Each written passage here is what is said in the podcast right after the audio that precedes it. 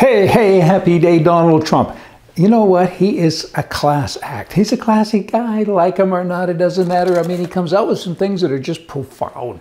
I mean, he gets arrested, he gets a mugshot, he gets fingerprinted, all of that stuff. And what does he do?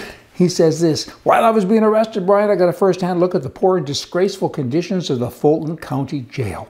It's worse than you could ever imagine. It's violent. The building is folded apart. Inmates have dug their fingers into the crumbling walls and ripped out chunks to fashion over 1,000 shanks where they go and do harm to other inmates, right? I mean, just this year alone, seven inmates have died in that jail. I need to be president again so I can fix this kind of stuff because Biden hasn't got a clue what he's doing. Market research when he goes to jail. Hey, hey, pretty good. On a lighter note, I tried recently to remarry my first wife, right? But she figured it out. I was only after my money. now are you ready for some real serious, depressing stuff? Here it comes. Housing crisis is center stage for all left-wing commie politicians. That's all they talk about. They can't figure it out. They really can't figure it out. It's all about taxes and red tape. Try to get a building permit today and the costs that are associated with it is outrageous. My zoning already says I can do this, but it doesn't matter. We have this master plan and you got to fill out this form and that form. And a couple of years later, we may give you your permit but you have to go out and hire this guy and that guy. The costs soar. And also, says the city, you have to pay us a big amount of money.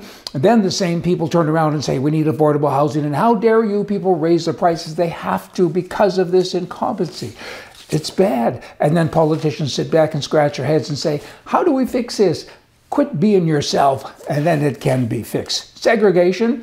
Segregation might not be so bad. I see smokers out in the street smoking cigarettes and they, they're lonesome. They don't have anywhere to go, right? We should have restaurants that are just for smokers the people that work there, they have to smoke or they can't get a job is kind of part of the, you know, the interview. Do you smoke? No, I don't. You can't get hired here.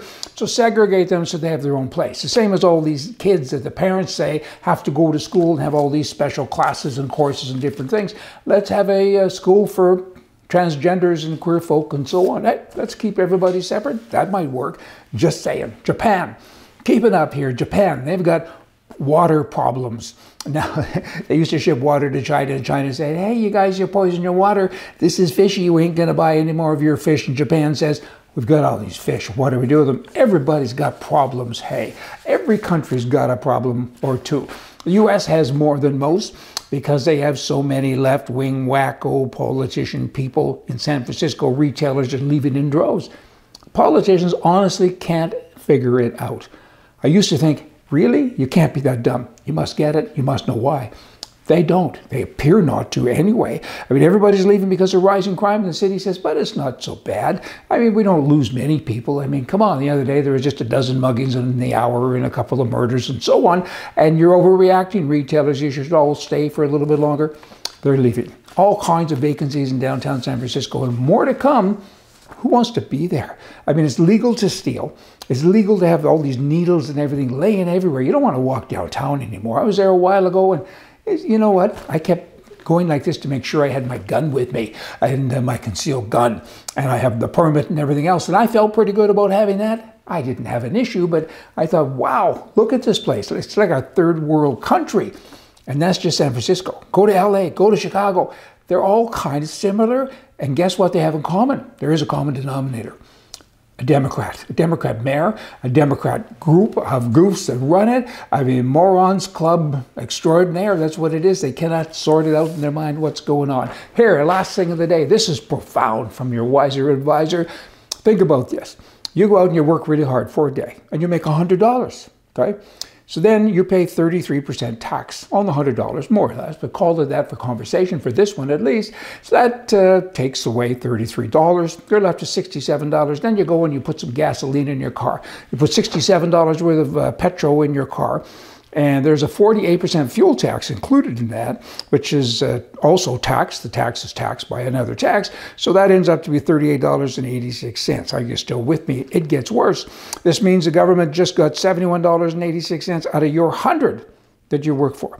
You're left $28.14. 28.14 out of 100 and hey, you haven't even started your day. Now you have to go shopping. You're going to get hit with tax all day long. At the end of it, you look back, what happened to me?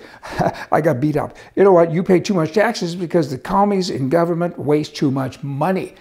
It's a simple formula. It's their formula. We got to break out of this formula and try to get some sanity back into the system.